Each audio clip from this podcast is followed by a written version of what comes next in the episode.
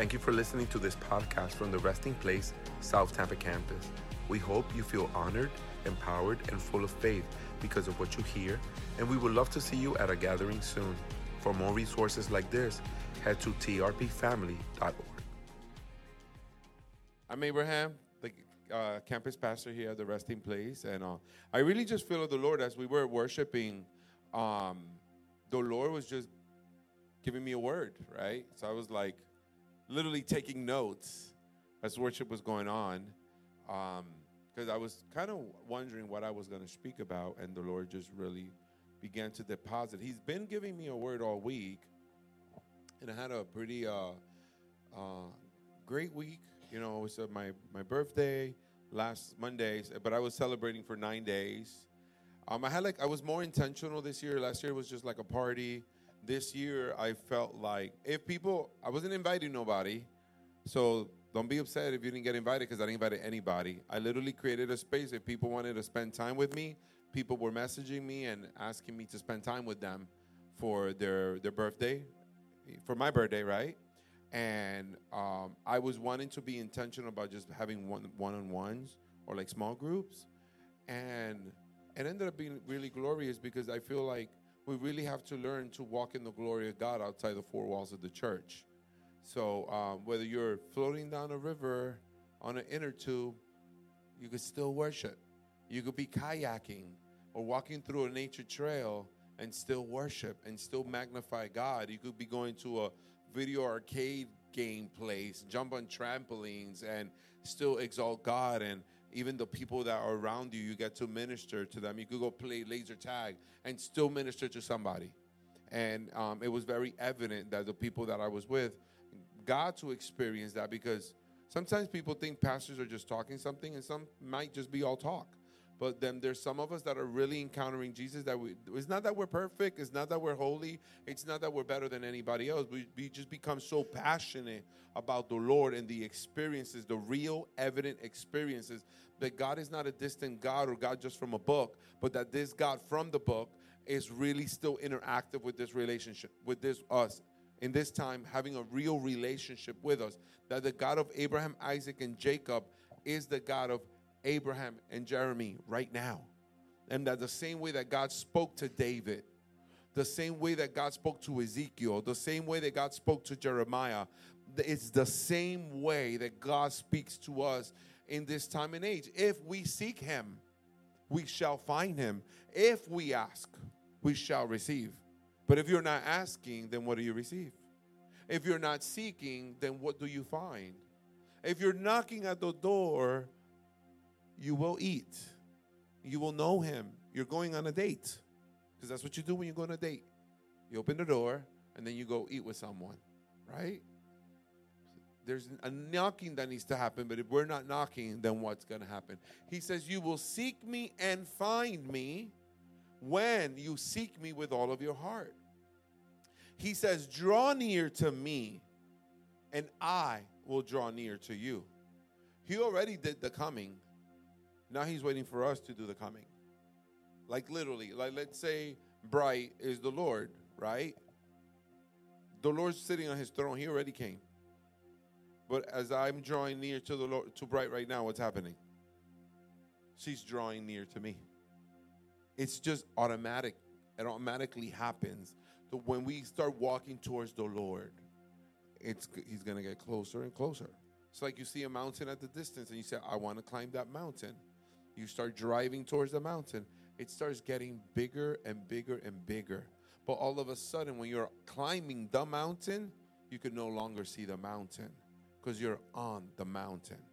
So all of a sudden, this perspective begins to change because now what you used to see, you can see it because you're on it.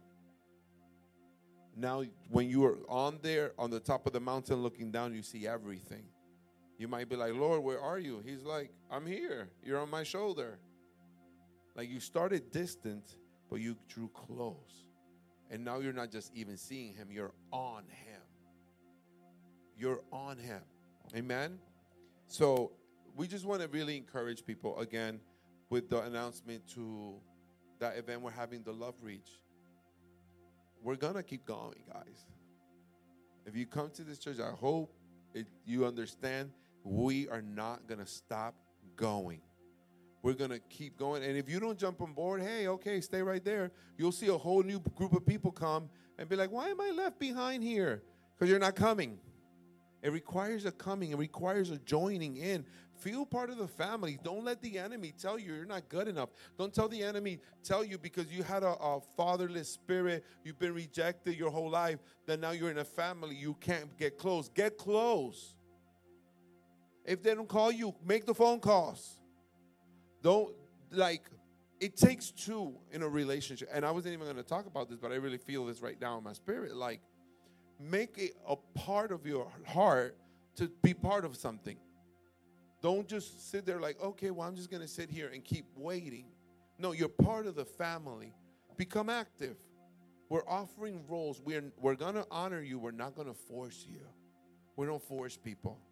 We're going to honor you, but we're not going to stop. We're not going to stop. We're not going to stop seeking. We're not going to stop evangelizing. We're not going to stop going. People might have a problem with it. People might not understand. Hey, when you get the revelation, you'll get it. But he who has a revelation of God is going to do what God told them to do. It's not about convincing. What we're doing is opening doors to show you that you're valuable, to show you that you're powerful, to show you that you don't need this mic.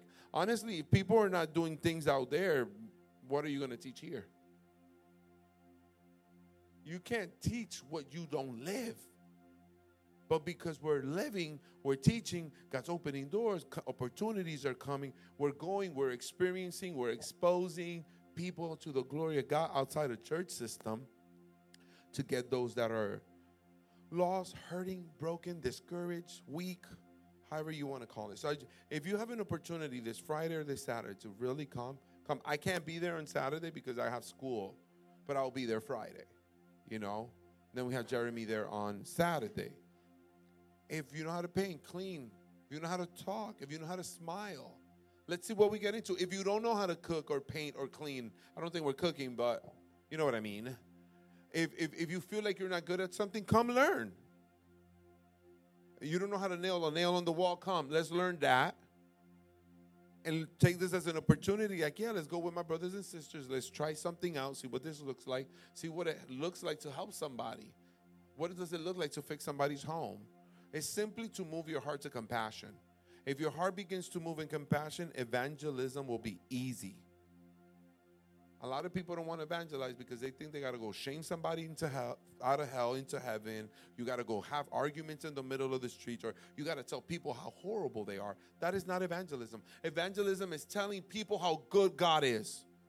That he, there is a hope and a salvation in Him. That He is the hope and salvation. That He is faith that He will transform their lives. And we use our testimony as the primordial example of God's power. Be like, excuse me, let me tell you what God did for me. Immediately, people know. People know when you're just trying to preach at them and people know when you meet them in the street and you're just trying to relate to them and, and connect with their brokenness and be like, you're not just going to stay in the broken place, like, well, yeah, I was in the club, I was smoking, I was sleeping around, I was a sinner, and that was it. No, I was sleeping around, I was drinking, I was smoking, I was a sinner. And then Jesus met me and he took my pain and he transformed it. And he did this and he did that. And then all of a sudden you start remembering all the wonderful things Jesus has done for you because Jesus has done many, many, many, many things for you. But the thing is that we get caught in the moment and we forget of all the wonderful things He's done. But when you're constantly speaking about what He's done, He's like, This one's faithful. I'm going to give him another miracle. I'm going to give him another blessing because I gave him one miracle and he didn't shut up. He testified about that one miracle so many times that I could trust him with another miracle. And then there's some people they don't they've been in church 40 years, they never speak, right? And it's not because God has not done anything for them. It's because they are walking in fear and they're walking in pride. If you don't dare preach to people, let me tell you something. I know I'm going to mess your system up. You have a prideful spirit because you're so concerned about what people think about you that you're keeping your mouth shut. And it was never about you, it has always been about Jesus. Always. I know it's uncomfortable. I know you've been in church your whole life. I got to make you uncomfortable. You know why? Because Jesus is coming. The end of this age is upon us, guys. And it's not, I'm not walking, talking about fear, doom, and gloom. How many of us are getting older? We all are. When I was 20, a double of 20 would have been 40. I just turned 45. What's the double of 45? 90. How many of us are going to really be around when Abraham's 90, if Abraham even makes it to 90? I need to tell you something. Half of this room will be gone into eternity if Abraham makes it to 90. And if you make it to 90, I most likely will be gone. It's the reality. The end of this age is already upon us, guys. We only have but a season to take advantage of what God wants to do to us and through us. It's through you and it's to you first, and then it's through you. There's things you're going to, there's things and transformations that God is doing in your life, and it's because God's going to do them through you next. There's a miracle, there's a sign, there's a prosperity, there's a blessing, there's a transformation that He's doing to you so that He can do through you for others. Later on in life, people are going to come and be like, How do you do this? Can you teach me? Is this not what I'm living right now? So I got another 45 years, if maybe 50, 55. If I make it to 100, God have mercy. Right? I only got that much time left. And I'm thinking about 40. I cried on my birthday along with the Lord. I cried. I wept before the Lord. And I said, God, I only have 45 years left. I already went through 45 years. I'm like, what? I feel like I just graduated high school. What happened? It goes really fast. If you're young, let me tell you something. Get ready because after like 21, I don't know what happens. It's like it goes slow and then it's like right to the end. And you're like, oh my God, everything's changing. Everything is changing. Everything is um, sifting. Everything, we're, we're losing loved ones. My old pastors are already in heaven. The people, when I was a little boy like this kid, when they used to tell me about Jesus, a lot of those people are already in heaven. They're gone. They used to tell me when I was that little. I remember I was um, eight years old, the first time I preached. And I stood on that microphone. I remember like it was yesterday. All I said for like five minutes, because my preaching was not like even five minutes. I read Proverbs 3. And all I said to the kids over and over again, I didn't have anything else to say. Kids, you got to be obedient to your mom and dad. Kids, you have to be obedient to your mom and dad. Kids, you have to be obedient to your mom and dad. That's all I preach. Okay, I'm done. And I remember when those pastors says you're going to grow up and you're going to be a powerful preacher. And God's going to make you speak his word. And it feels like yesterday. And I'm already halfway through. So we had to take advantage of every single moment. We have to. So we're trying to teach you guys. We're trying to open doors. I'm just going, God said, open the doors. If they run through them or not, it's not your responsibility. Teach them what you know. Some might get it, some might not. Some might get it now, some might get it later. I don't know. But I'm to keep announcing. I'm to keep proclaiming. I just want you to know in a, in a joyful way, time is coming short. Time is coming to an end. And we want to take advantage of every moment. Last week, um, I went to uh, Jesus Image. It's a church in Orlando, and I just really felt like I wanted to go worship and not be a pastor. I just wanted to go sit in a chair and be ministered to. And man, God rocked my world. I haven't wept like wept like a whole service. All I did was cry. Because I I mean, we feel the presence of God here. So it wasn't just because I was feeling the presence of God, but the fact that I could stop, that I could rest and receive. It's like a parent. A parent always has to go and do and, co- and you know. And when you're a pastor, you always got to go. You always got to do. You always got to move. You gotta. You gotta. You gotta. You gotta because God called you. Because you know you're in a mission. You have a calling. You have a purpose. You got to connect with people. You got to pray for people. So I, I went there, and it was just the glory of God. And the word that was ministered, it rocked my heart to such a way that I'm going to share a little bit of those scriptures with, but with my own revelation of what I received during that message. And the title of the message today, it's a question. It's a question for me. And it's a question for you. Because I feel like it's time that we start to confront we need to confront even our excuses, the limitations that we have in our own life. Are we confronting that? Are we so busy looking at everybody else? Because that's what church tends to be. Or you're in sin and you're wrong and you're wrong and you're wrong. And we never say, I'm wrong. Right? I would say, I was like, every religion I looked at, they all say that they, they're the right religion, they're the church. I'm like, nope. We all accuse everybody of being an apostate. We accuse every other church of being wrong. We accuse every other church of being a cult, but nobody ever says, I'm a cult. Nobody says, I'm an apostate. We, we all do it. As human nature, that was the problem with Adam. This is not even part of my thing. This was the problem with Adam in the garden. Adam, who told you you're naked? Well, you know the woman you gave me? Well, you know that snake? You know what was the problem with Adam? That Adam didn't recognize his own mistake. Adam immediately began to blame somebody else. And maybe the Lord was looking for Adam to go, you know what, Lord, I messed up. You told me to do something, not to do something, and I did it anyways. But Adam immediately began to blame somebody else. You know, we've all lived the blame game well, they did this to me and they did that to me. And I'm sleeping around because I was abused. And I curse everybody out because that church hurt me. And I don't worship God because they kicked me out of that church. And I gave up on God because our pastor didn't believe in my calling. And I don't worship no more because they didn't like how I pray. You know what you're saying at that moment? And I am guilty of that. And I'm telling you, this is not even part of what I have. But this is where he's taking me. We're saying that that person, that pastor, that situation, that circumstance was greater than God. That situation is your idol. Your molester has been your idol for too long, and it's time you lay it down. That pastor that rejected you is your idol, and it's time you lay it down. Why did you stop what God called you to do? Because nobody believed in you. You gave up on God. You gave up on God because they didn't believe. Did you read your scripture? Who believed Moses? Who believed Jacob? Who believed Abraham? When at an old age, God said, You're going to be a father. Who believed David when he danced naked before the people? The presence of the Lord is here.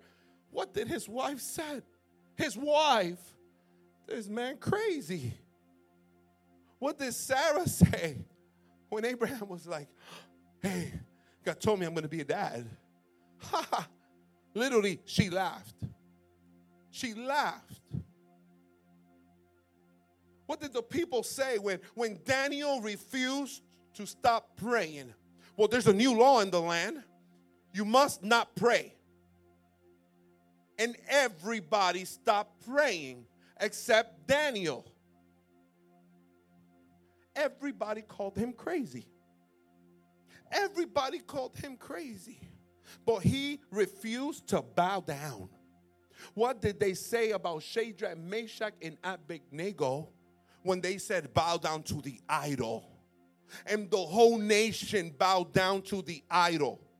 Do you know that there could be a time and a test for all of us where the laws of the land change? Where they tell you you're no longer gonna help those in need, when they tell you kick out the immigrants and don't feed them, and will put you in jail if you dare to feed a hungry person, what will you do, church? What will you do when they tell you, church, you have permission to condemn and shame people? You have permission to ostracize the gay community. What are you going to do, church? Are you going to join the world and ostracize people and all of a sudden bring shame? And all of a sudden, you're gonna turn your face from the hungry and the naked, and all of a sudden, you're no longer gonna visit those in need because you might go to jail if you help somebody in need. So, we must prepare a house. And I'm not talking about TRP and I'm not talking about this building. You are the house of the Lord. I am the house of the Lord, and we must prepare our hearts because there's temptation bigger than pornography, adultery, and fornication out there. There are laws being passed around the nation giving you permission to hate. You got permission to murder. What are you going to do, church? Are you really founded on the immovable rock of the ages? Because there is a bigger temptation than the sins of people committing in the bar and the club. There's temptation of pride. There's temptation of bitterness and anger and wrath. There's temptation of self righteousness where you think you get the glory and all of a sudden you forget it was about God. And the title of the message, that's, we haven't even started. And I'm telling you, this was all right there, sitting there. I had nothing prepared. If you looked over, you saw it. I was typing on my phone. The question is a question. This message is a question. Am I foolish or am I wise? Am I foolish or wise? Am I foolish or wise? Think about this. And look what the scripture says. And this is the parable of the 10 virgins. For when my coming draws near, and remember, this is the words of, of Jesus. Says, When my coming draws near, heaven's kingdom realm can be compared to ten maidens who took their oil lamps and went outside to meet the bridegroom and his bride. Five of them were foolish and ill prepared, for they took no extra oil for their lamps.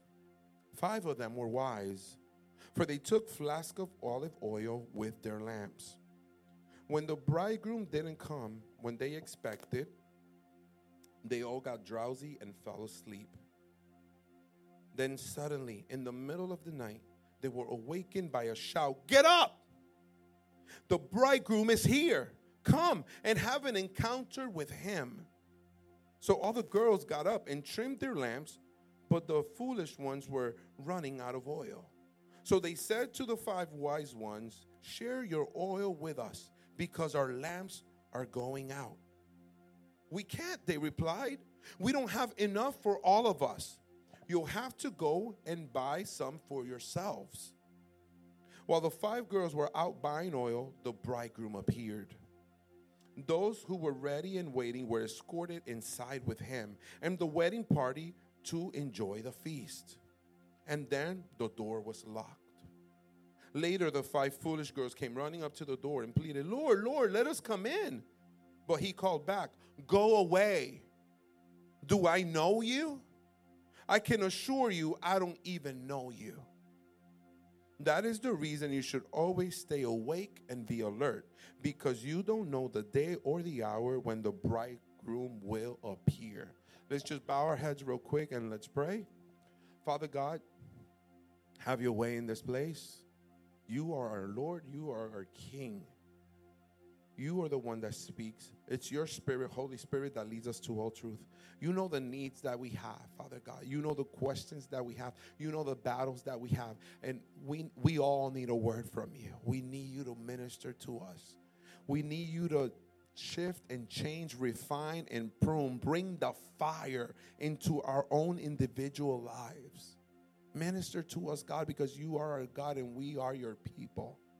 In Jesus' name, amen. So, as I start, I'm going to just give you the meaning of foolish first so we can have an understanding of this story. Foolish means resulting from or showing a lack of sense. And I only picked a few. It also means lacking forethought. So, in other words, thinking ahead. Thinking ahead. A foolish person never thinks ahead. A foolish person is thinking about what I like, what I feel, what I enjoy right now, but no heart for the future. In reality, look at it this way a foolish person is a short term person short term goals. Everything's about now. They want everything now. Give it me, give it to me now, now, now. Who does that? You know who does that? A spoiled little child. A child that's been spoiled so badly that they'll have a tantrum because they want it now. Give it to me now. And we, many believers go to God with that same little nasty attitude, and it needs to stop because we're not spoiled, first of all. Listen to the word spoiled means ruined. When a parent spoils their child, they are ruining that child. God doesn't spoil anyone. God raises up a child. God has no problem in correcting his child because a good father, listen, a good father will wake up early in the morning to correct their child. A good father is not going to be afraid to bring correction. I'm not talking about abuse. I know you were abused. I know you were hurt, but it's time to let it go. Stop idolizing that abuse because now you come into a place of correction and you don't know how to receive correction because you're still walking around with an abuse mentality. And God wants to heal that abuse already. I know what I'm talking about because I'm talking to myself.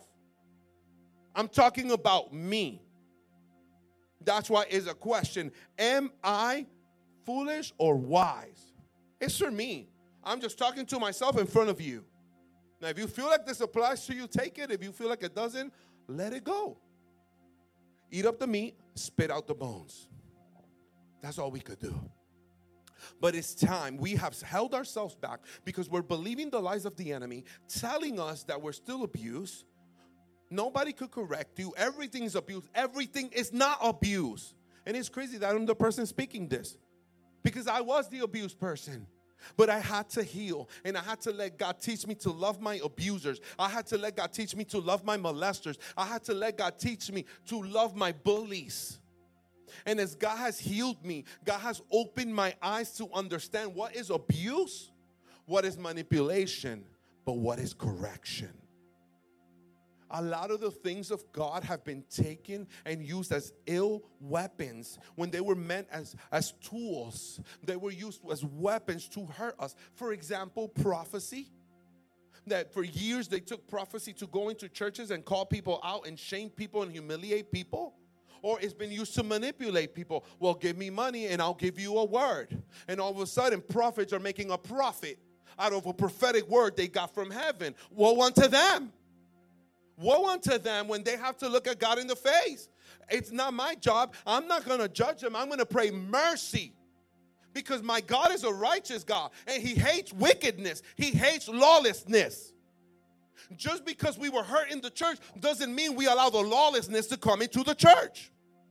Doesn't mean now we allow the sin to run the church. If the sin is running the church, we have a problem in the church and it's no longer church. And I know some people might hear this message and think I'm being religious. I am not being religious. This is holy righteousness.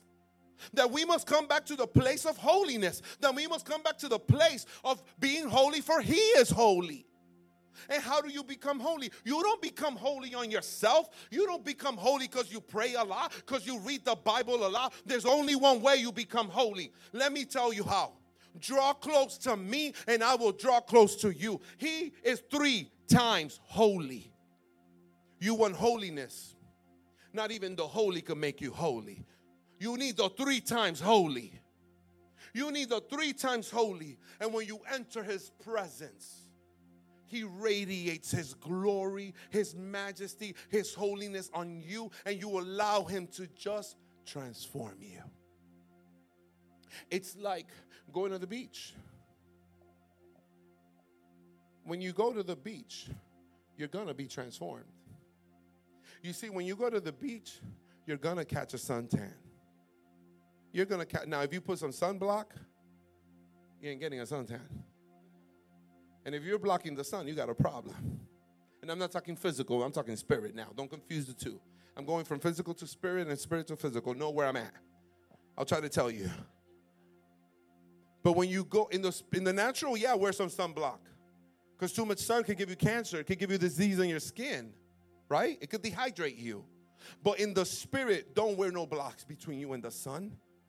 Go as close as you can to the sun and let his fire consume you, for he is a consuming fire, not a fire that's gonna destroy you. The only thing that's gonna get destroyed in you is the wickedness. the brokenness, the pain, and the sorrow, but everything else remains pure as gold. The word of the Lord says that your faith, like gold, is tested in the fire. Which fire? The fire of God. People think the fire of God is just shade, eh, ba, ba, ba, ba, ba, fall out and laugh. No, no. The fire of God is refining you. There's people that don't speak in tongues, but they've been through the fire. I know people that speak in tongues and they're still messing in all kind of stuff. And I know people that don't speak in tongues and they are holy and pure and they they stand because they've allowed the fire of God to get into the crevices of their being. So don't wear a sunblock. When you're in the spirit, wear a sunblock in the natural. But when you go into the sun, you go to the beach, you can tell I got a little bit of color. Some of us get a little brown and some of us get a little bit red, right? when you go into the sun. But all of a sudden, what happens when you're in the sun? You no longer look like you used to look. There's something different about people could look at you and be like, Did you go to the beach? Were you out in the sun? Because you got a different color. There's something different about you. So when you go to the sun and you stand in his presence, his holiness gets on you. There's a phrase they tell you in Spanish. It says, Tell me who you're hanging out with, and I'll tell you who you are you know some people been hanging out with Jesus. You could tell when somebody's been hanging out with the Son. Something starts to happen. And it's not you. Religion will tell you, stop doing this, stop doing that, stop it, stop it, stop it. And they'll give you a bunch of laws, and you don't even know why you're trying to follow these laws because you think you need to please God. You need you think you need to try to make it to heaven. You think you need to try to save yourself, and that's not the reason why you follow his laws. He doesn't have laws, he has love and his laws are guiding you and protecting you from the lies of the enemies out there. Like lust is your enemy. Gluttony, people don't want to talk about gluttony. Gluttony is out to kill you. Gluttony wants you so sick that your heart will fail you. Gluttony will tell you you're free and you could eat whatever you want. It's a lie. If you eat whatever you want, trust me, you will get sick. You need to connect with people like Juliana that will teach you about health that will teach you what to eat right. I know your taste buds are messed up and the lettuce doesn't taste good, but that greasy fat burger tastes good. But it's a lie, it's killing you. The devil knows that in a short season, you're in a short period of time, you're about to encounter the glory of God. And you're going to experience the glory of God and you're going to run and you're going to want to be on fire. But all of a sudden, he's like, Oh, I got her because now she's burdened with a disease. Now that she's ready to run, she's hurting. And now you're going to have to pray and wait for a miracle. But you could walk in wisdom. You could walk in wisdom, like, yeah, maybe I'm not filled with the Holy Ghost yet, you think. Maybe I don't speak in tongues yet. Maybe I don't even know how to preach it, but I have a dream. God's been telling me I'm going to preach His word. God told me He's going to take me to the nations. So, you know what? Temple of the Holy Spirit. For you are the temple of the Holy Spirit. I'm about to start aligning you. I'm about to start getting physically fit just for the fact that God's going to take me to the nations. I'm going to go to Alaska somewhere and climb a mountain and preach the gospel in a place I've never been to. I'm going to have to get this body fit because I'm going to be on a 24 hour flight over to Israel to preach the gospel of Jesus Christ. So I need to prepare myself. I need to prepare my mind. The devil wants to give you diabetes. The devil wants to give you high blood pressure. The devil wants to give you cholesterol because if you get sick, when you get hit with the fire, then you're going to be having limitations limitations and excuses as to why you shouldn't go. Let's expose these tactics. Are we foolish or are we wise? Are we just buying everything we want now? You could buy everything you want. Let me tell you, go buy everything you want right now. But in five years, when you want to buy the house and you don't got the money, I want you to go sell everything you bought and see if you could buy the house. Or you could be wise and be like, you know what? In 10 years, I'm going to buy a house. I'm going to start saving. I'm not going to buy everything I want right now. I'm not going to buy every little thing now because there's a big thing I'm waiting for. You could sleep or run as much as you want, or you could keep yourself pure and holy for the right one. Because you see, when you sleep around, that's a trap of the enemy. I'm going to tell you. All of a sudden, yeah, you had a good time, but then you go home and the devil says, You caught an STD now. That's the first thing he says. Oh, she's pregnant. Oh, you're pregnant. What are you going to do? What's going to happen? Now you got to go to the clinic. You got to get tested. Now you got an infection. What are you going to do? Then you start going through depression. I messed up. I shouldn't have done this. And the devil's like, yeah, because you're a fool. You should just kill yourself. You keep looking for love, and this is what you do. Well, you did it this time. Now go sleep with that one. Go in that app and start hooking up with everybody you want. That's what the devil will tell you. And all of a sudden, you don't realize that with every single person you were sleeping with, you were catching a spirit. Spirits are real. And you've been making covenant with evil spirits and you don't even know it. And all of a sudden, you find yourself bound. And he tells you how worthless you are. You're gonna die. You know how I know? Because that was me. For seven years, I thought I was sick with HIV. So the devil told me, Don't go to church. Don't go to church because one of these days you're going to die. And that youth group, they're going to love you and then you're going to die on them. And then they're going to wonder why did the youth president die? But he was lying to me. He was keeping me captive with lies. And then the voice of truth spoke. And he said, Go get tested. And when I heard God say, Go get tested, I thought God was being mean to me. I thought God was going to laugh in my face and go, ha ha. You thought you were going to live, you're going to die. That's what I thought. The devil had Abraham. This Abraham that now talks about the love of God. People just say, oh my God, you just love God so much. Do you ever ask yourself why it is that I love God so much? You think I love God because my life was good? You think I love God because I was so holy and perfect? No, no, no. I was so unholy and so imperfect, and He had mercy upon me. Every believer told me that God couldn't love somebody like me. And then He showed up. And He said, I love you. I'm going to make you a prophet to the nations. He took the broken kid and made him a pastor. This is why I love God. I can't stand religious systems. But you know why I keep persevering and pushing through? Because he told me. He told me back then, you're going to preach to a group of people you don't know. 1998, God spoke to me about you. God spoke about every single one of you in this room. He said, "Of people that you do not know, one day will sit around you to listen what you have to say. That's why I love God. Because he saw me naked, because he saw me broken, because he saw me hurting, and he had mercy upon me. And that's building a house. That's trusting the Lord. Religion will manipulate you. Religion will tell you, well, if you buy me a jacket, if you buy me a jacket, you'll get my anointing. If you give me like these shoes, these fancy shoes, I'll sprinkle some of my glory on you. Oh, you think I'm playing? If you give me a $2,000 offering, I'm going to pray for you so you get hooked up with a blessing. Lies, lies, lies. You better know the enemy of your soul. The lover of your soul died for you on the cross of Calvary, and he paid the price. He simply said, Go to the upper room and wait. And wait. For those that wait upon the Lord, they will mount up on wings of eagles. He didn't say go in the upper room and pay a check, pay an offering. No, be careful. The devil is slick and he has all these strategies, and we've been believing them. No, don't believe it. Look what the foolish ones did. While the five girls, so all the girls got up and trimmed their lamps, but the foolish ones were running out of oil. So they said to the five, one, five wise ones, Share your oil with us because our lamps are going out. There is an anointing on my life I cannot share with you. You're not going to just come up in here and be like, I'm not going to pray, I'm not going to fast. I'm, I understand people that are new.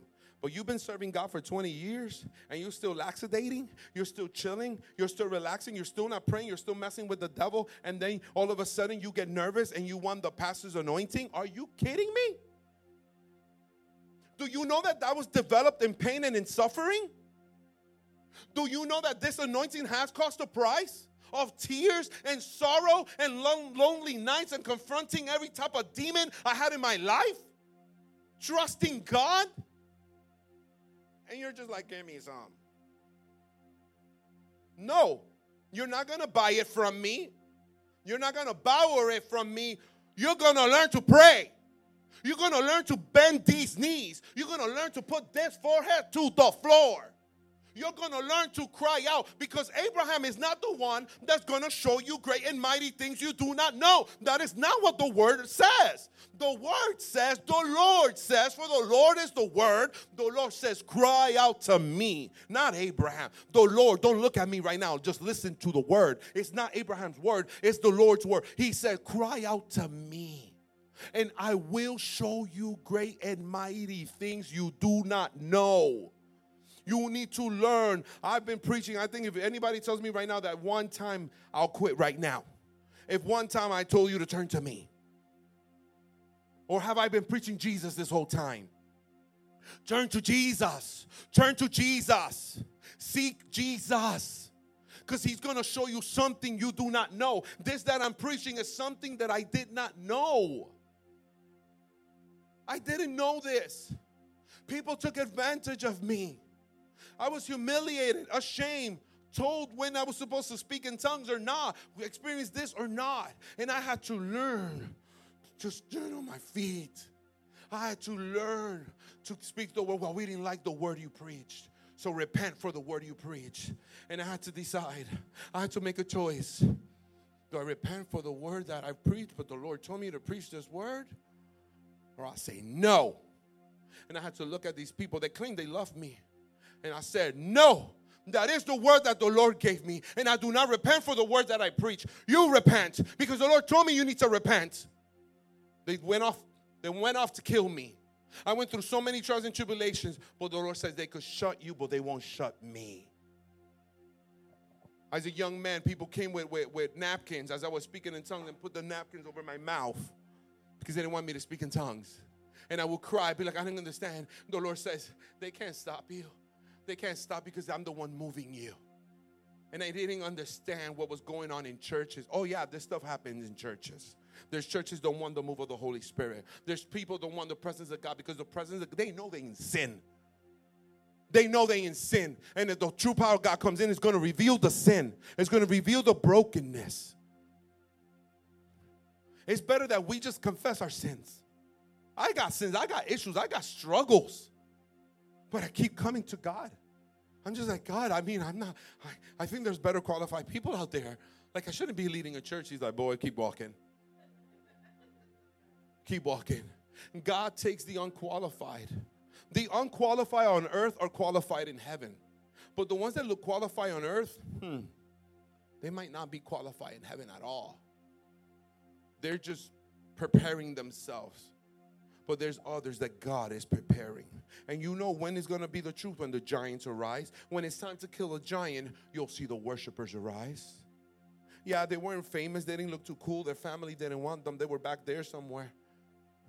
But when the giant arises and starts laughing in front of the face of the church, all right, in the face of the religious systems, there's going to be a little warrior arise like, who is this uncircumcised messing with my God? Who is this uncircumcised cursing God's people? I'll take you down the giant. I'll take down the giant. And that's what God is doing. God is raising up some wise people. God is raising up some wise people. Check this out. There were 10 virgins. Five were wise, but five were foolish. But all 10 of them were virgins. All 10 of them were pure.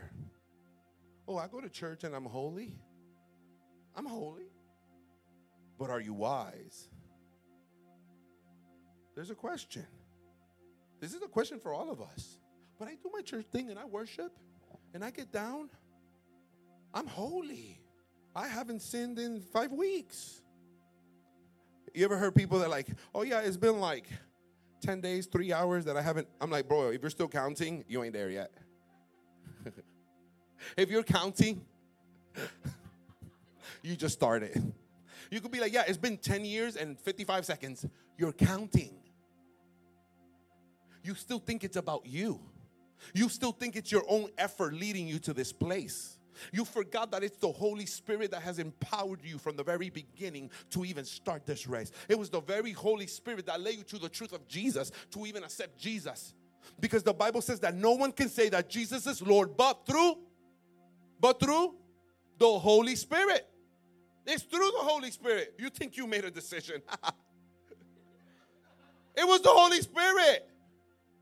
You only simply chose to follow the leading of the Holy Spirit. He's leading you in truth. Stop trying to take a credit that don't belong to you. It's called pride. They were holy. All 10 of them were holy. But only 5 were wise. All 10 of them had a lamp. All 10 of them had a light. Arise and shine, for the Spirit of the Lord is risen upon you. They, oh, we're, we're the light of the world. They all shine their light. They were all wonderful, but only five were wise.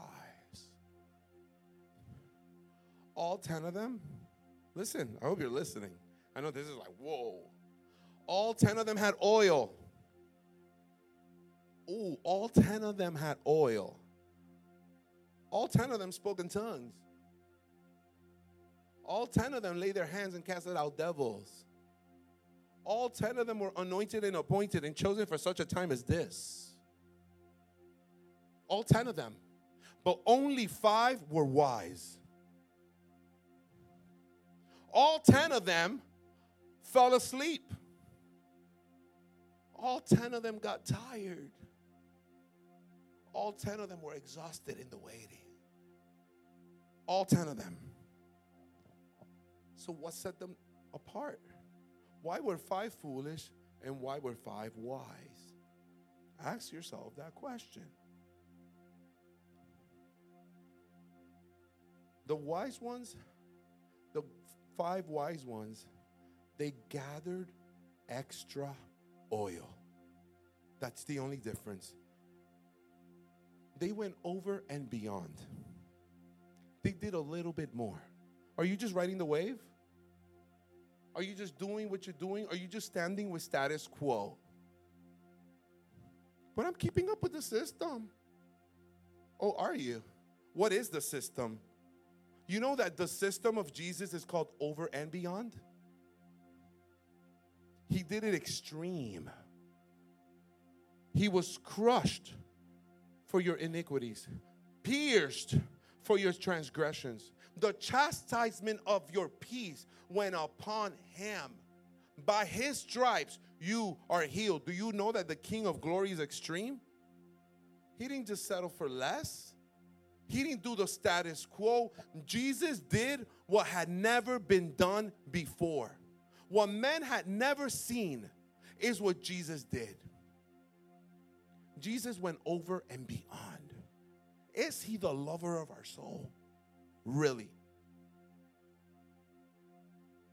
Are you accepting? We all know he's the lover of our soul, but are you accepting his love? Are you the lover of his soul? Are you the lover of his spirit? Where you say, you know what? You know what God told me? He said, look what the churches they're doing. And you know he said, now do the opposite. in the natural realm, we've been given a status quo of what church looks like.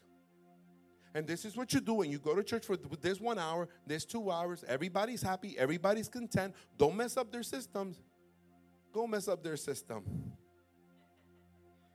Go mess up their system, and you will see the true colors come out. Be like, what? Go tell a pastor he needs to repent. But don't just say it. You got to make sure God told you. and you'll see.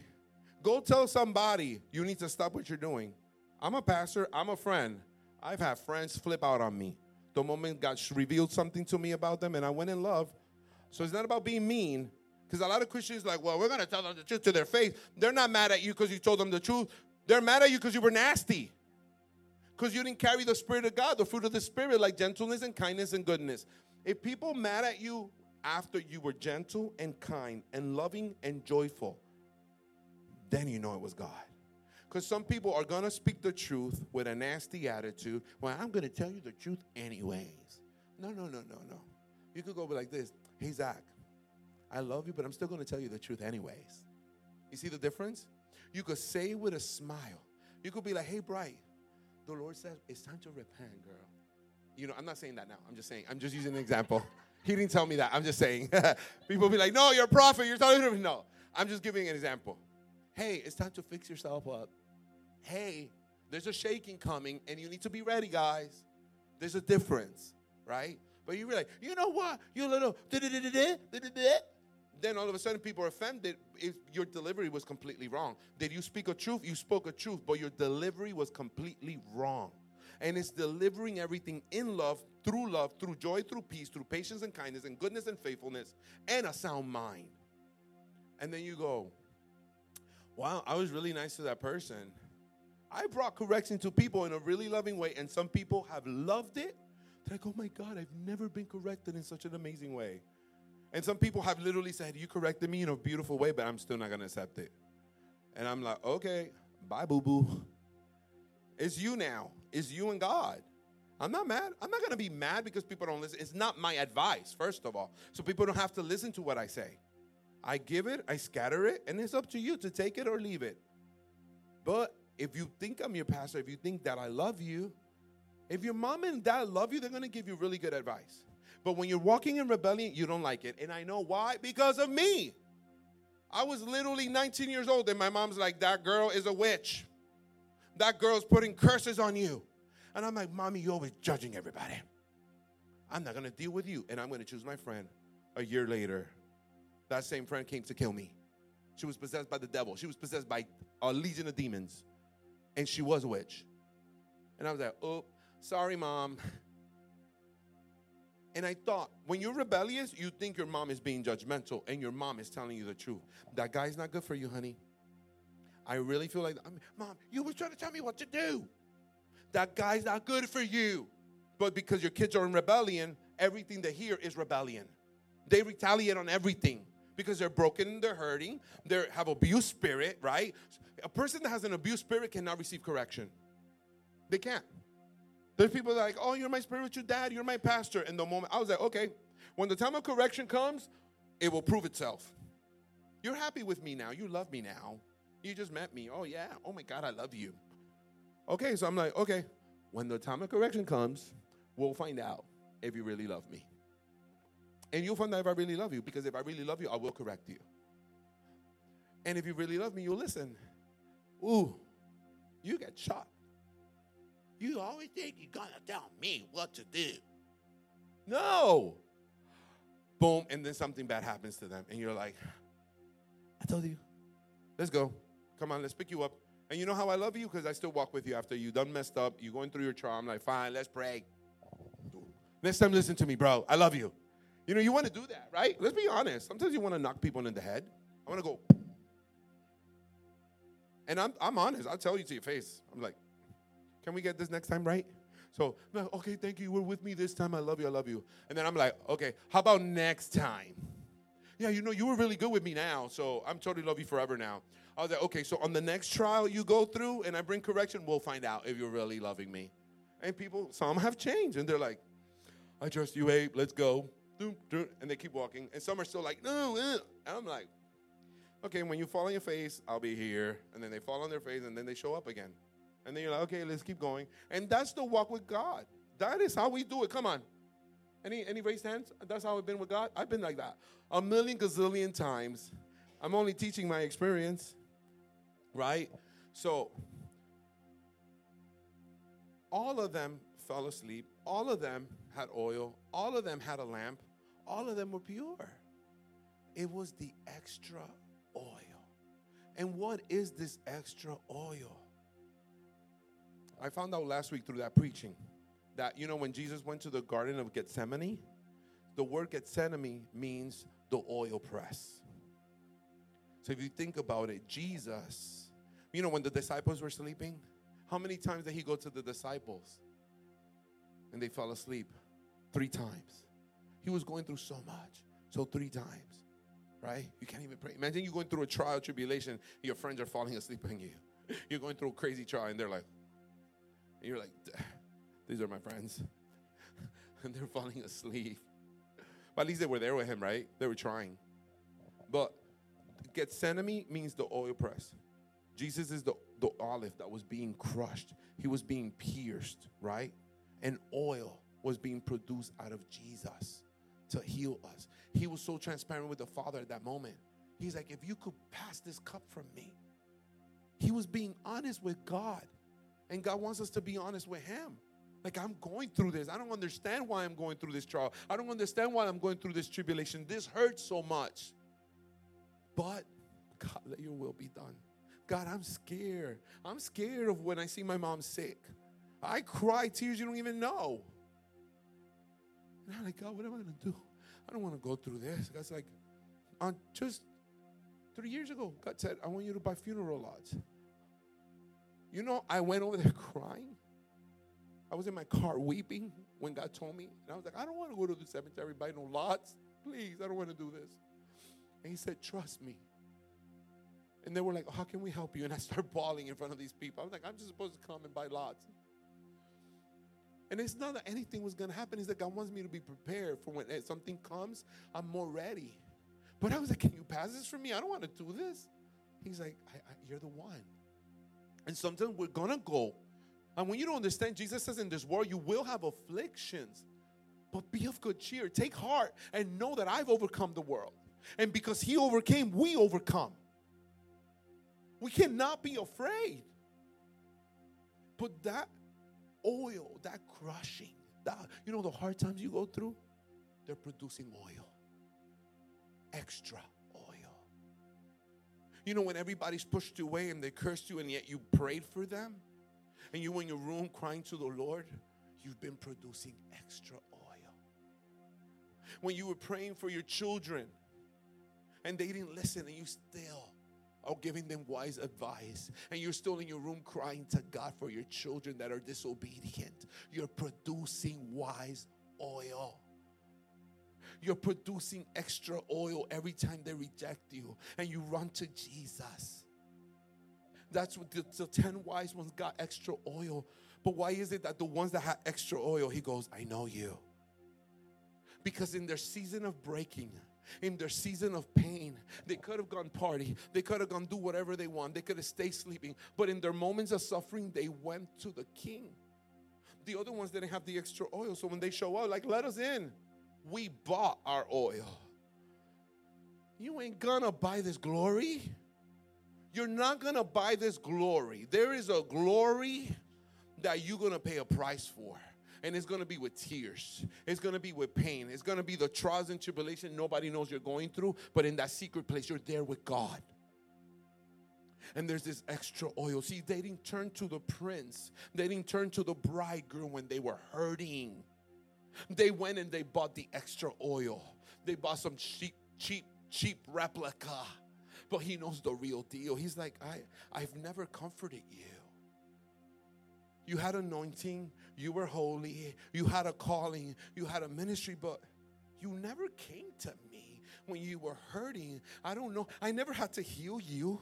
I never had to lift you up because you were always so strong and so self-righteous. You you never came to me.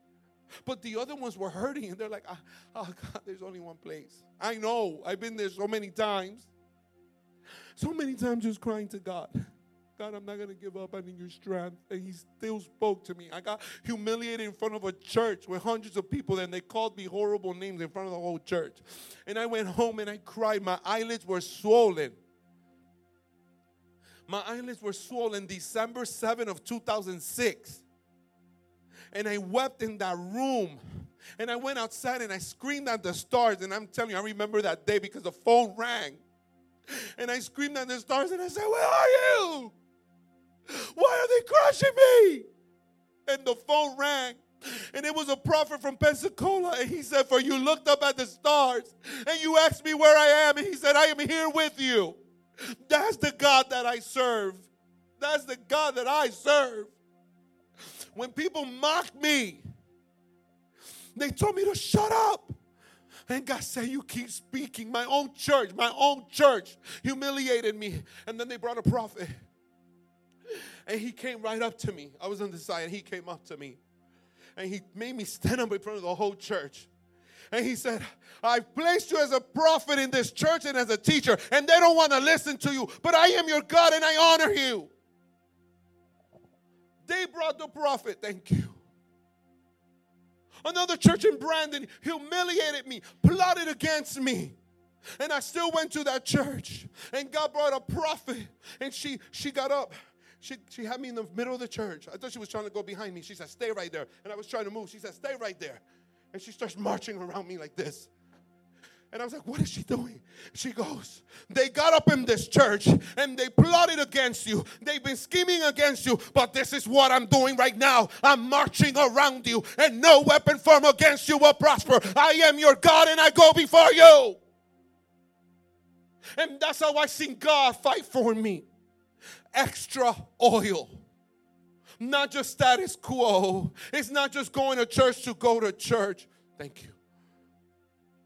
It's allowing God to be your provider. It's allowing God to be your healer. It's allowing God to be your teacher. And a teacher will correct you. If God is your teacher and He can correct you, then He's not your teacher. He must be able to tell you when you've done wrong. He must be able to confront your sin.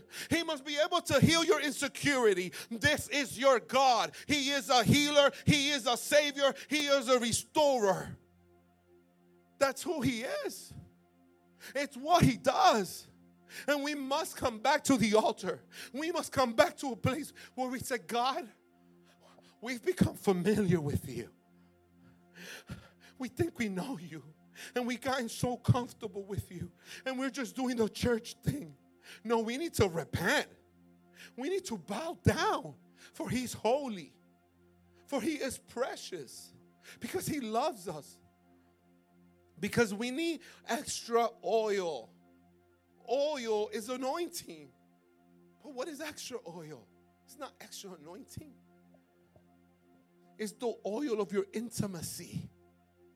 It's the oil of your intimacy when you don't just go to anybody when you're hurting. They're dear friends. It's somebody that you trust. You don't open your heart to just anybody. To anybody, you can say, Hey, I'm good. But only to a dear friend, you could cry. Be like, I'm really hurting. This hurts. And that's what, it, what God wants from us. God wants us to not just be holy. Yes, you need to be holy. Yes, you need to be anointed, appointed, and chosen. Yes, you should be carrying the glory of God. But He wants intimacy. There's a lot of anointed preachers, there's a lot of good teachers. But how many know His heart? The birds have their nests, and the foxes have their holes but the Son of Man has no place to rest his head. Do you want to be his shoulder? Who wants to be a shoulder for Jesus? Like, rest your head on us, Lord. Hear our heartbeat. Lay your head on my chest, Jesus, and hear my heartbeat. Can you hear, Lord, that even through my struggles, even through my fears, can you hear that I love you? Can you hear that my heart beats for you, Lord? That I don't care about titles. That I don't care about having friends, but I care about you knowing my heart. Can you hear my heartbeat, God? Can you hear my heartbeat? Because those are the brides. We're all going to fall asleep. We're all going to get discouraged. We're all going to get weary. But when we hear the sound, get up. The prince is here. Let's go. I got my extra oil. We gotta go. We gotta go. He's coming, guys. He's here. We gotta be like that. I know for people, this is, could be a hard message. If, if you're listening to me with an abuse spirit, a religious spirit, or you're gonna take this in an offensive way. But if you're hearing through the lens of love, this will be rocking your heart right now. Have I been giving my best? Have I been giving the extra? Or have I just been riding the wave? I don't want to ride the wave. I want to be the wave. We are trendsetters. God is bringing the church into such a beautiful, holy place. of intimacy, of knowing Him. Freedom. Freedom. Everyone, well, I'm free. I could do whatever I want. That's in the natural realm. Don't take the word of God and apply it as earth. It's not a natural word, it's a spirit word. Whom the Son says free is free indeed. It doesn't mean you are free to do whatever you want. You are set free to do what's uh, holy, what's pure, what's righteous, what's lovely, what's full of virtue. You've been set free to do the things you couldn't do before because before you couldn't do nothing holy. You were already doing whatever you want and it was leading you to hell. You were already YOLOing, okay? I was a YOLOer. You only live once, and uh huh, and I was gonna die twice. Because there's a first death, natural death, and then there's a second death, which is a lake of fire. There is a hell. People don't want us to preach about hell. If there is no hell, then why did Jesus die? If there's no devil, then why did Jesus come to set us free? Free from what? This lie that the devil's not real, that this hell is not real. It's real, and he came to save us from hell. He's saving us from hell. And we I, why would I be sacrificing my life to obedience, to denial of the flesh? Because I was even living hell on earth. You're either going to live heaven on earth or hell on earth. You might fake it till you make it, but you know you can't sleep. You know you're having crazy nightmares. You're afraid of dying suddenly because sin will put shame on you. Sin will torment you. Sin will agonize you. Sin is a spirit, not an action. The person of sin will lead you to act in sin, like the person of love will lead you to act in love. Is that easy? And he came to set us free. And if somebody tells me otherwise, they're lying because the Lord doesn't lie. I was in downtown and a man told me, Oh, Jesus already came back. He's a Korean man. Jesus is not a Korean man. And I cannot accept those type of lies because he who comes to me with those type of lies is an enemy of my soul. And it's trying to lead me to hell and destruction forever. How can I ignore the King of glory that has loved me for some Korean? If I ever had the audacity to say, I'm Jesus, come and worship me, somebody better hit me with a chair. Hit me with a chair and send me to the hospital. And don't ever let me grab this mic again. And call Caleb in one second. In one second, if I ever got up here and said, Yeah, I'm Jesus, praise me, all of you should grab the phone. Even that little boy be like, Call Caleb. Now, yo, Caleb, Abraham going crazy in the church right now. I'm not playing we have to be careful because the enemy's a deceiver. The word of God says, don't allow. There is no other name given to mankind but the name of Jesus. And he never said he was coming back as a human again. He's coming on the clouds. He's riding in like a champion. He has the wounds in his hands to prove to us. And on his thigh is written King of Kings and Lord of Lords. And every knee will bow and every tongue will confess that Jesus Christ is Lord. Anything other than that is cheap and it's fake. And I will not accept it. And it doesn't mean I don't love. Because I love you, I rebuke you. That will be the one time. I'll put that man in his place real quick. And then I prayed for him. He's like, Well, nice meeting you. And I grabbed his hand. I was like, Well, I pray right now in the name of Jesus. If you don't believe me, ask Frankie. Frankie was with me. Frankie was like, Whoa, Abraham went wild. And I pray the revelation of the Holy Spirit right now that you will be baptized with the Holy Spirit in fire and that He will lead you to the truth. You could let me go now. No. You stopped being my walk, and now I got you. And I pray the blessing of the Lord. May the Lord bless you. May the Lord keep you. May the Lord shine his face. I had to pray protection on that guy. Okay? I wasn't showing off. I was play, praying protection of God. Because what will happen if that man dies at that moment? Giving man glory, worshiping another man? Better be careful. We must be wise. Wise, and I'm almost done. Wise is having the power of discerning. You got wisdom? Oh, I know all the knowledge. That's not what it's talking about. Well, I have wisdom. I know everything. No. Do you know how to discern? Do you know truth? Are you standing in truth? That's real wisdom. The power of discerning and judging properly as what is true or right, possessing discernment, judgment, and discretion. To become aware of a secret. We have a secret. We have a secret. The Bible says in the book of Hebrews, right, that through every age, God was speaking through his prophets only a fragment. But now to us, now in this generation, we get the language of the Son. It's been revealed. They were waiting. Even the prophets of old didn't know they were children of God. They were just building something. And our generation is like, yo, yo, yo, right? You a daughter, Rhonda, you a daughter. Eric, you're a son. Oh my God. We're children of the living God. What? We thought we were peasants, but we are a royal priesthood. We thought we were forgotten, but the Lord says you're a chosen generation. What? We're a peculiar people. They called us strange, and the Lord says you're peculiar. we were walking in darkness, but now we get to walk in marvelous light. Everything the enemy created to destroy for us here now have become weapons for us to set the captives free. Now we have a story, a testimony, a message of the King of glory. Do you remember just a few years ago when you didn't know Jesus? When you were suicidal, drunk, sleeping around, doing this hot mess? Anybody remember? I remember. Don't get me started. But now I'm different. He saw me in my brokenness and called me a prophet and called me a pastor. And I would get confused like, why are you talking to me about this? I'm trying to talk to you about my sin, and yet you're trying to talk to me about your glory. Ah. And he'll fulfill it, for he is the author and finisher of your faith and the good work he began in you. He's faithful to complete it. You think I used to speak like this my whole life? No, ex Wally. I'll curse anybody out in two seconds, right? Right. I cursed her out so many times. Not that I'm prideful for that, but I did.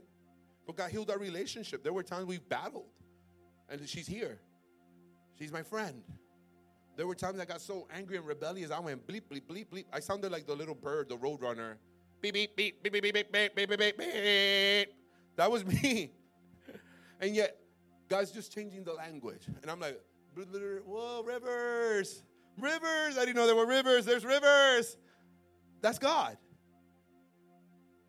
So discern. Discern this message. Go to God and talk to God. I'm not changing the message. if you have a problem with this message, we could talk about it, but at the end of the day, maybe it's your season to go. I'm serious. I'm not changing the message because God gave me this message. God is calling his people up. God is calling his people up. If you want to stand in the valley, stay in the valley. I'm going to the mountaintop. I'm going all the way to the promised land. I'm not even gonna get mad. I'm not even gonna look at you because I might hit you with the tablets. I'm gonna just keep going to the mountaintop. Moses was so excited. He came back with the laws of the Lord, and then the people were sinning like beasts. Of people that were set free from Egypt, then all of a sudden are idolizing, creating idols that threw the man in a tantrum. I understand him. Just keep going to the mountaintop. If you have to go alone, go alone. I'm not doing this to have this title. I could let this go. I'm still going to preach Jesus. I was preaching Jesus before I was a pastor, and I'm going to keep preaching Jesus after I'm a pastor if I ever stop being one, which I never will stop. Because even if I didn't have a building called church, I was pastor before that. Because pastoring is to love people, to meet people, to feed people, to take care of people, to pray for people at 2, 3, 4, or 5 o'clock in the morning. To, to be a pastor is to be in the hospital when somebody's mother is dying. That is to be a pastor. When no other pastor with title shows up and you're holding an old lady's hand until you see her go to heaven. And I was doing that before I was a pastor. I've, I've literally helped people and see them take their literal last breath and take off like a rocket. It's the most amazing thing, by the way, to see somebody. Whoosh. I'm like, oh, snap. They were ready to go. They went so fast. I seen the power of God. But that's what it is. So even if I don't have a title, even if I don't have a microphone, even if I don't have a recognition or ordination, guess what? I'm still going to preach because He was the one that loved me first. He was the one that met me in my sin. Everybody else became a friend after. Trust me, if you would have met me in my sin, you wouldn't even be my friend right now. People couldn't stand me because I was just that broken. But because he's been healing my heart, because he's been teaching me to be good and kind and faithful, that's what changes your life. It's that extra oil The difference is the extra. Oh, don't get impressed with personalities. Don't get impressed with nothing. You and God, get impressed with Jesus. Just get impressed with Jesus. Give thanks to God for all the people out there. Don't try to be like none of us. Don't try to be like me. Don't try to be try to be like you. Say, Jesus, who am I? Jesus, show me who I am. And be built on him. And I'm done. I'm going to just read Matthew real quick. Matthew chapter 7, verse 24 through 27. Therefore, everyone who hears these words of mine, not Abraham's words, Jesus' words, you could like totally disregard everything that I put in my opinion and just go to the scripture and let the scripture be the one to minister to you. if you want, you can play.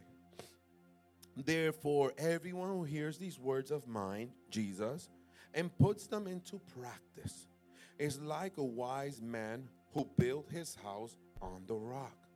The rain came down, the streams rose, and the winds blew and beat against that house. Yet it did not fall because it had its foundation on the rock, which is Jesus. But everyone who hears these words of mine and does not put them into practice is like a foolish man who built his house upon the sand. The rain came down, the streams rose, the winds blew and beat against that house, and it fell with a great crash. Whether you're wise or whether you're foolish, you're gonna build a house. Whether you're wise or whether you're foolish, you're gonna be given the tools to build. Whether you're wise or whether you're foolish, there's an earthquake coming. Whether you're wise or you're foolish, there's a wind that's gonna beat against your house. Whether you're wise or whether you're foolish, there's gonna be a shaking. Whether you're wise or whether you're foolish, there's gonna be a flood. We're all gonna go through the same thing. We're all gonna fall asleep. We're all gonna go through the storm. But there's a difference. If you're wise, you will build your house upon the rock, and your house will not fall. Because the Lord is the rock. And you're not building on a man rock, you're building on a man rock, on a rock man. he is the rock and you're being built on the palm of his hand. And no matter what you go through, you're not gonna fall. There might be a shaking, but you're not gonna fall. You're not gonna fall out of his hand because he already caught you.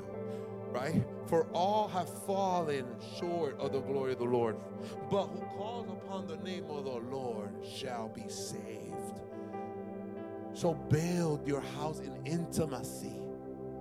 Build your holiness in intimacy. Build the glory, the anointing, and the appointing in intimacy, the chosenness in intimacy. And your house will not fall. That was the Passion Translation. Uh, That was the, the NIV, and this is what the Passion Translation says. It says, Everyone who hears my teachings and applies it to his life can be compared to a wise man who built his house on an unshakable foundation. Those that trust in the Lord, they're like Mount Zion that does not move but remains forever. When the rains fell and the flood came with fierce winds beating upon his house, it stood firm because of its strong foundation. You could stand with me because we're going to pray. And I just want to declare right now, just raise your hands. I declare that the Lord is your strong foundation. He is the immovable rock of the ages. And that no matter what you go through, doesn't matter the fire, doesn't matter the storm, it doesn't matter the tribulation, the persecution. He began a good work in you. He's faithful to complete it. And I declare that your house will not fall. The Lord has seen your tears. The Lord has heard your cries. He fights for you. He says, My sheep hear my voice. My sheep hear my voice and they follow. And they do not listen to the voice of the stranger. They listen to my voice. I know them and they know me. and they follow. My sheep, my sheep are in the palm of my hand, and no one, no one, no one will snatch them away. The Lord wants you to know today doesn't matter what you're going through, you're not going to be snatched away. I know the discouragement has come. I know, I know loneliness has been trying to speak to your ear and tell you that you're alone, that you're forsaken, that you're forgotten. But I've made a covenant with you that I would never leave you, that I would never forsake you, even if your father or your mother will leave you or abandon you. I will raise you up. I will raise you up. I'm with you and I'm for you. I am with you and I'm for you. I am with you. I am with you. I am with you. I am with you. I see your sorrow. I see your tears. I see them. I see your affliction. Oh, but you're surrounded. You're surrounded. You're surrounded. I've hidden you. I've hidden you under the shadow of the Almighty. I'm comforting you with my feathers. I got you. I got you. I got you. Thank you for listening to this podcast from the Resting Place South Tampa campus. We hope you feel honored, empowered, and full of faith because of what you hear, and we would love to see you at a gathering soon. For more resources like this, head to trpfamily.org.